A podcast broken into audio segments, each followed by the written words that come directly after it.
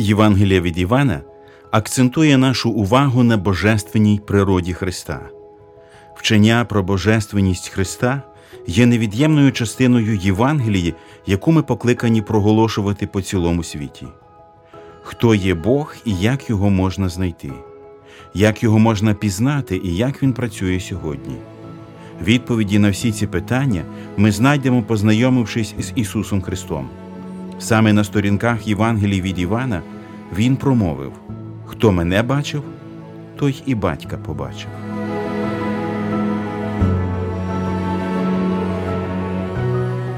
Ви слухаєте подкаст «Вивчаємо Біблію разом».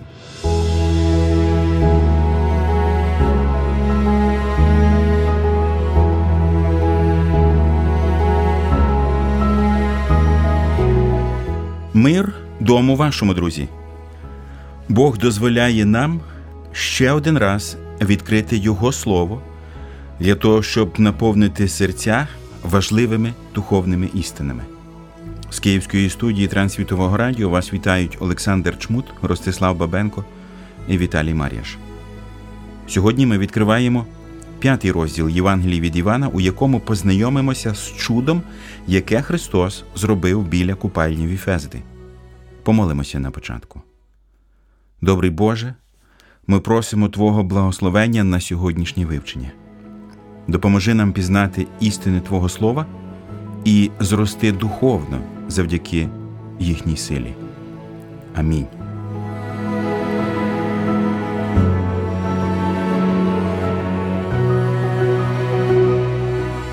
Отже, перед нами п'ятий розділ, і зробимо такий огляд того, про що буде йти мова в цьому розділі. Перш за все, п'ятий розділ розпочинається такими словами «після того». І ці слова Іван використовує зазвичай для того, щоб вказати, що він переходить на іншу тему. Ну і також нове свято. А ми знаємо, що для Івана нове свято – це завжди нова сторінка, нова історія. І з цим святом пов'язане новий знак. І п'ятий розділ, він якраз так і побудований, що перших п'ятнадцять про знак, а до кінця така суперечка, яка виникла на основі цього знака з юдеями, які вже це вже розділ, який починає вводить таку, знаєте, там була в попередніх розділах і трошки недовіра, і таке ще інтерес до Ісуса Христа, а п'ятий розділ він сигналізує вже про переслідування, про конфронтацію. От шістнадцятий вірш каже, що юдеї зачали переслідувати. Ось. Тому цей розділ, він стоїть як окрема одиниця і складається з двох таких частин. Знака і з суперечки Ісуса з юдеями, яка от виплила з того знака. Отже, перші п'ятнадцять віршів, як ми чули, розповідають нам про третього знака. Ми прочитаємо цей текст. «Після того юдейське свято було, і до Єрусалиму Ісус відійшов. А в Єрусалимі біля брами овечої є купальня, Віфезда по-єврейському зветься, що мала п'ять ганків. У них лежало багато слабих, сліпих, кривих, сухих, що чекали, щоб воду порушено. Бо ангел Господній часами спускався до купальні і порушував воду. І хто перший улазив, як воду порушено, той здоровим ставав, хоч би яку мав хворобу. А був там один чоловік, що тридцять вісім років був недужим. Як Ісус його вгледів, що лежить, та, відаючи, що багато він часу слабує, говорить до нього: «Хочеш бути здоровим?» Відповів йому хворий: «Пане, я не маю людини, щоб вона, як порушено воду, до купальні всадила мене. А коли я приходжу, то передо мною вже інший улазить». Говорить до нього Ісус: «Уставай, візьми ложе своє та й ходи». І зараз одужав оцей чоловік і взяв ложе своє та й ходив.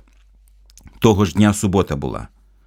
Тому-то сказали юдеї здоровленому: «Є субота, і не годиться тобі брати ложа свого». А він відповів їм: «Хто мене вздоровив, той до мене сказав: візьми ложе своє та й ходи». А вони запитали його: «Хто той чоловік, що до тебе сказав, візьми ложе своє та й ходи?» Та не знав уздоровлений, хто то він, бо Ісус ухилився від народу, що був на тім місці. Після того Ісус стрів у храмі його та й промовив до нього: «Ось видужав ти, не грішиш уже більше, щоб не сталося тобі чого гіршого». Чоловік же пішов і юдеям звістив, що той, хто вздоровив його, то Ісус. Ми бачимо, що взагалі в історії єврейського народу все має свою історію, свій початок. Колодець Якова. Зараз ми читаємо про купальню в Віфезді. Що ми про неї знаємо? Звідки вона з'явилася? Що це був за янгол, який з'являвся? Взагалі, звідки пішла оця традиція? Ну, в Старому Заповіті ми наче не зустрічаємо її.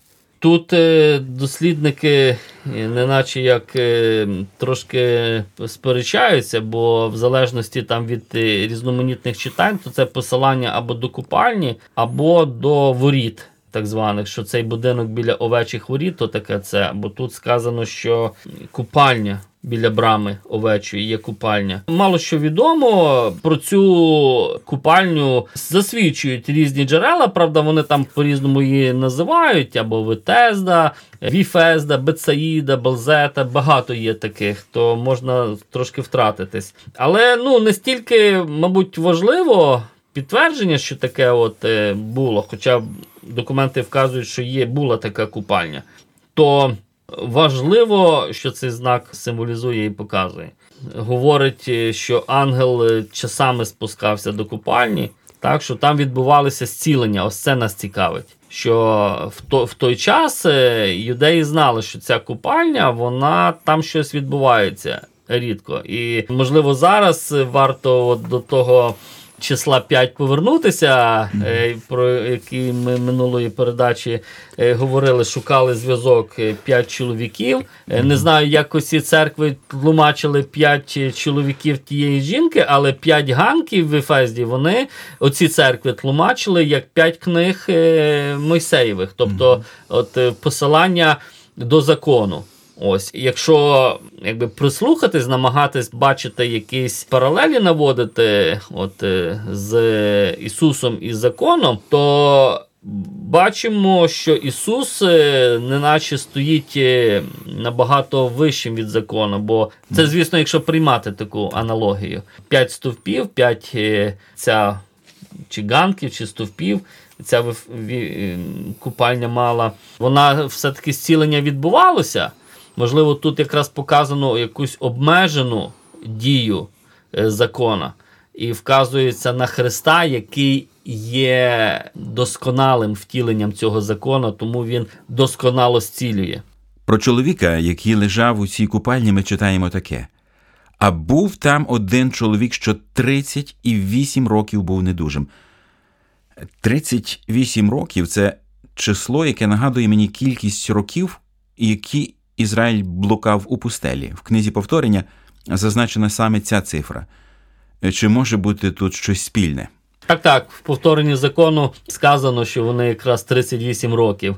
То цікаво, ми так, звісно, до кінця ми не можемо бути впевнені, але ну, такі е, е, співпадіння, вони наштовхують до якоїсь, до якоїсь аналогії. Так, там е, народ, який тридцять вісім років ходив, неначе вийшли в полону, але ніяк не можуть дійти, отримати визволення від Бога. І тут чоловік, який тридцять вісім років. Тобто ці вже аналогії, бачите, вкупі тридцять вісім і п'ять, можливо, щось і варто нам якось прореагувати на них. Хоча сам текст не говорить, що потрібно, але в зв'язку з тим, що Іван дуже сильно прив'язаний до своїх роздумів, до книги Ісаї, до книги Буття, до Старого Заповіту, то воно наштовхує нас на такі роздуми, на таку богословську інтуїцію, так би мовити. Так. Мені спадає на думку, що після сорока життя тільки розпочинається, так?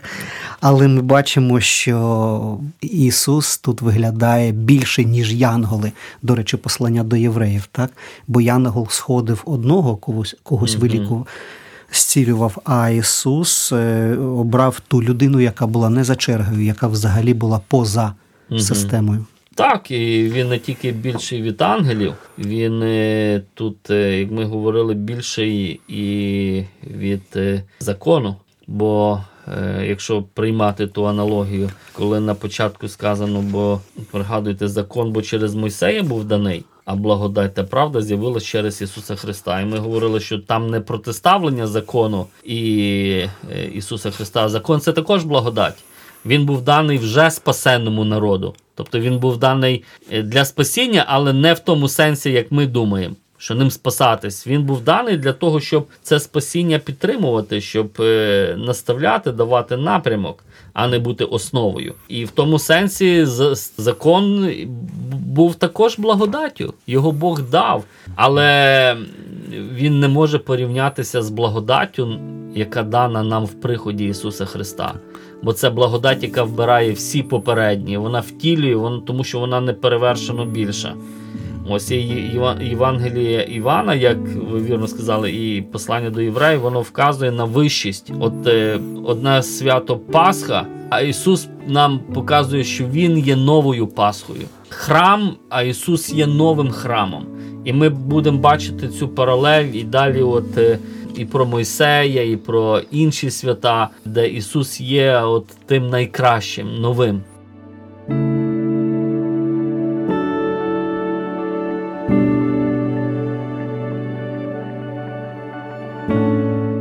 Біблія – твоя ранкова кава, найочікуваніша зустріч та найтриваліший спогад.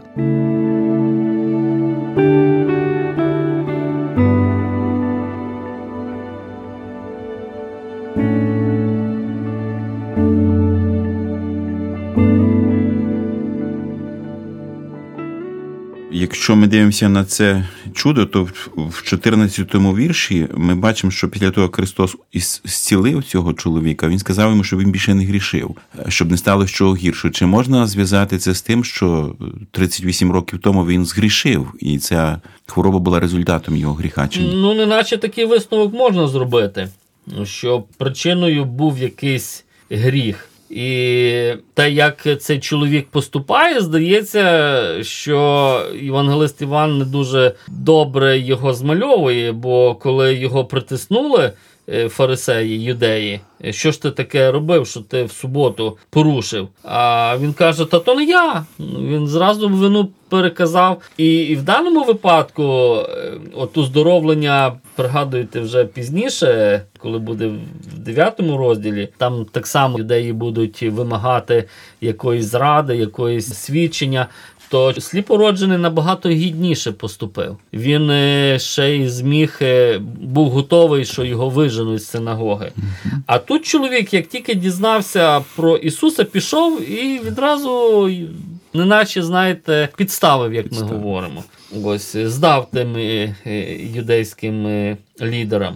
І поступає він негідно, невдячно. Коли його запитали, яке його ім'я, то він навіть, коли нам щось якесь добре робить людина проста, чи ми не запитаємо, хто ви, як вас звати, з вдячності, а він навіть не запитався, яке ім'я тому благодателю, який от зцілив його. Так що і, і, Ісус, коли от застеріг його, він, мабуть, от побачив в нього таке серце трошки невдячне і хотів його відкоригувати. Ми не знаємо, що сталося з ним далі. Сподіваємося, що він прислухається до слів Христа.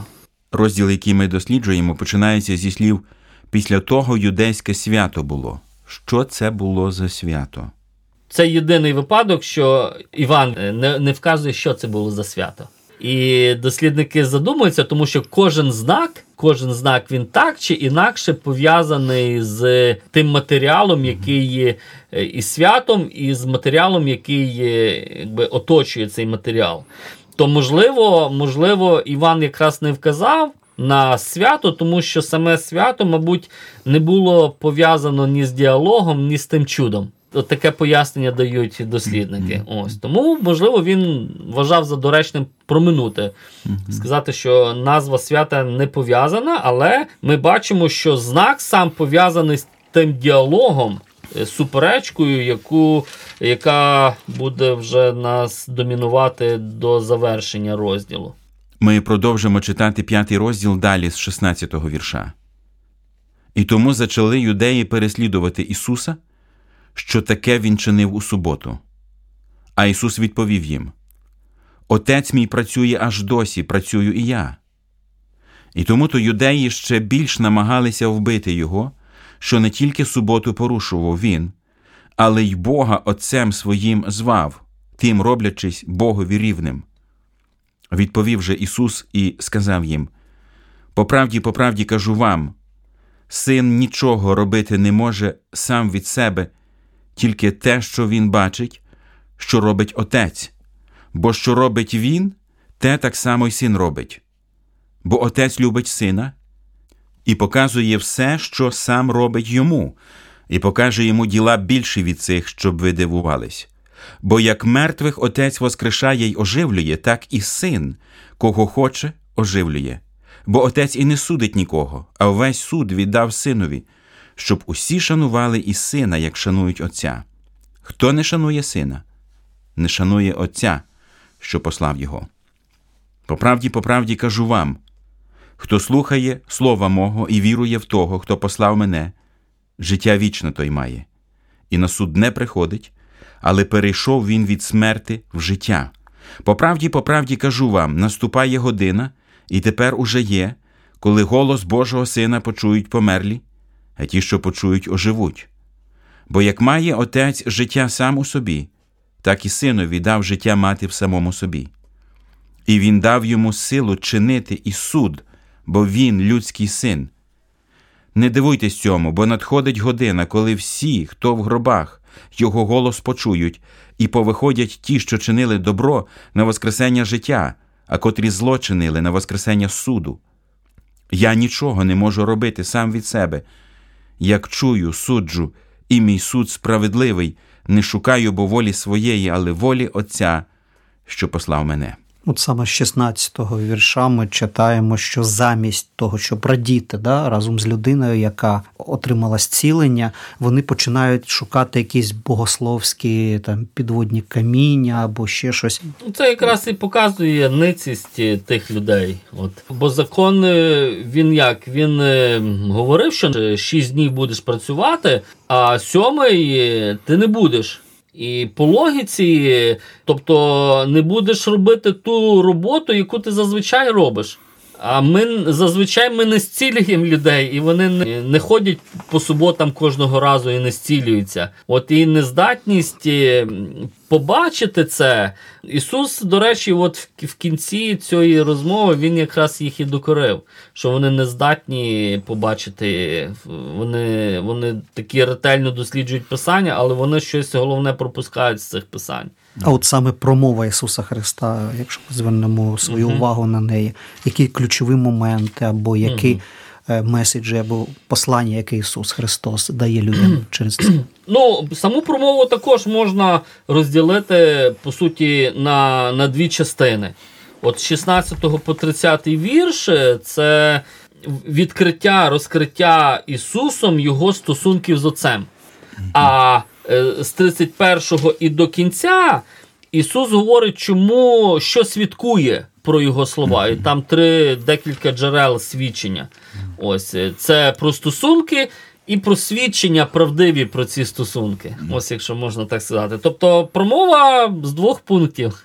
Ну, хоча це не, не промова Ісуса, а це діалог з юдеями, але дві головні частини. От слухачам добре було б запам'ятати. З шістнадцятого по тридцятий і з тридцять першого до кінця розділу. Ось так можна і зараз розглянути, на чому от Ісус концентрується. Ну, ми бачимо, що головна причина, з якої почалася взагалі ця суперечка, це два моменти там, що він порушує суботу і що він себе робить так. рівним Богу. Так. Тема стосунки з Отцем і порушення суботи – це пов'язані однозначно. От, і перша відповідь, яку ось Ісус надає, яка так схвилювала юдеїв, це «Отець мій працює аж досі, працює і я». Ось тут важливий нам трохи знати про контекст. Справа в тому, що серед юдейських раввинів був консенсус, була згода про те, що тільки Бог може працювати в суботу. Угу.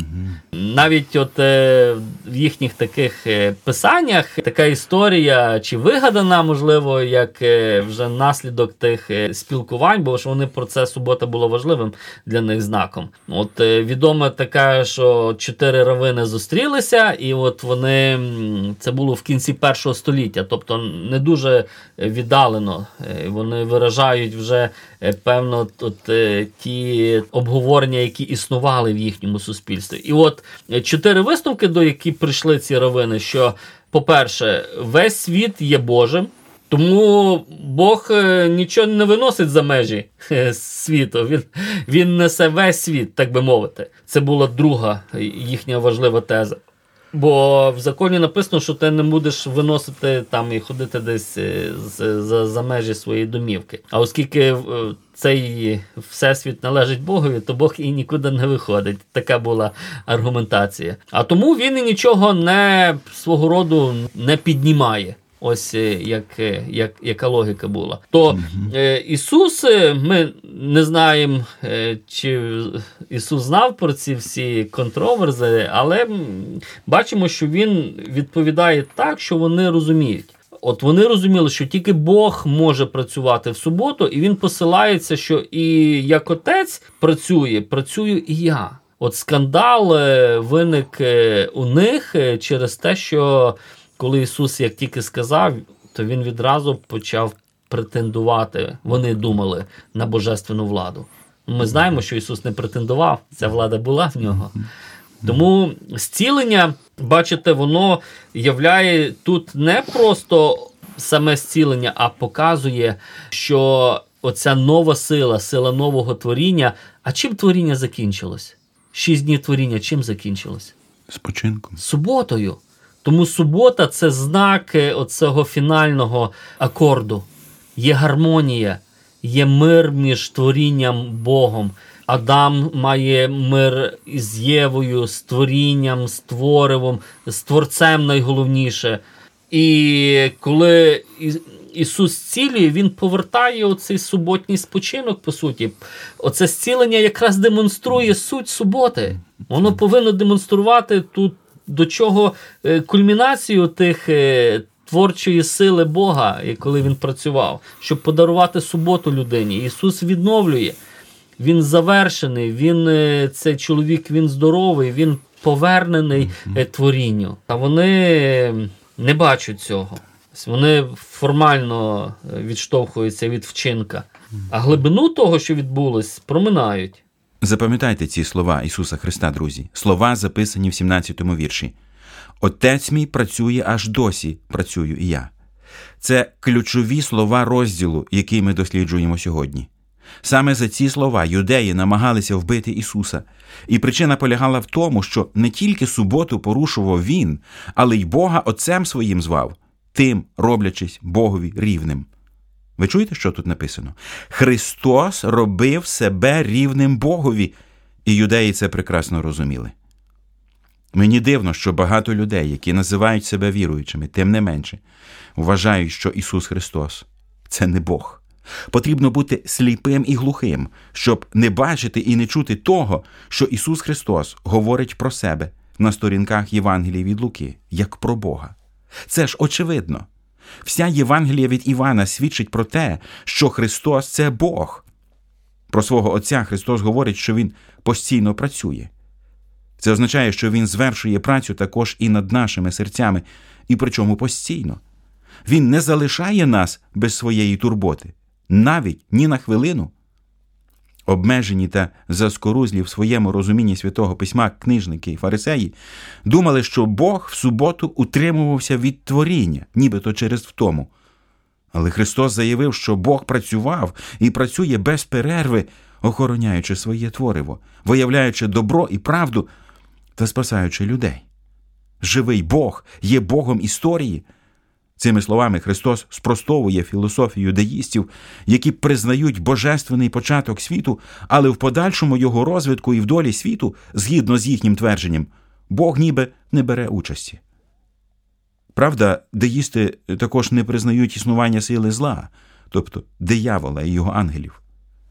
Але ті люди, які вірять Слову Божому, знають, що насправді сталося б, коли Бог постійно не опікувався б всім своїм творінням. Що насправді трапилося б з нашими серцями, якщо Бог не стримував нас від гріха і не направляв на правдиву дорогу? Всі ми давно вже загинули, якщо б Бог хоча б на хвилину залишив нас без своєї милості. Але Бог не залишає нас, в тому і суть, не залишає навіть в суботу. У юдеїв субота означала непорушність. А тому що в житті є чимало випадків, коли через силу обставин доводиться порушувати ту непорушність, то юдеї мусили видумати цілу систему талмудичних способів, як обманювати Бога, щоб і справу свою зробити, але так, щоб це виглядало, ніби і субота не порушена. На відміну від юдеїв, Бог ніколи не переставав робити добро і справедливість. І в цьому відношенні він ніколи не мав суботи. Тому віруючі люди можуть бути спокійні, покладаючись на обітницю Божу: «Оце не дрімає і не спить сторож Ізраїлів. Господь – то твій сторож». Сьогодні світ сидить ніби на пороховій бочці. І коли б Господь відвернувся від нього лише на секунду, на одну лише суботу, то сталася б страшна катастрофа не тільки в Україні, але й в всьому світі. Але Бог постійно пильнує і керує світом, тому відбувається лише те, чому Він дозволяє трапитися. Саме тому нашому Господу потрібно довіряти повсякчасно, і ви правильно чините, якщо довіряєте Йому. А якщо Ісус Христос ще не є вашим Господом, то чому б вам не довірити своє життя цілком і повністю в Його розпорядження сьогодні, на тому місці, де ви зараз нас слухаєте? Повірте в Його жертву за ваш гріх, і ви здобудете мир і спокій в своєму серці. А ми бажаємо вам у цьому рясних Божих благословень. Дякуємо, що прослухали цей подкаст. Ви можете підтримати наше служіння за реквізитами в описі. Свої відгуки надсилайте нам за посиланням знизу.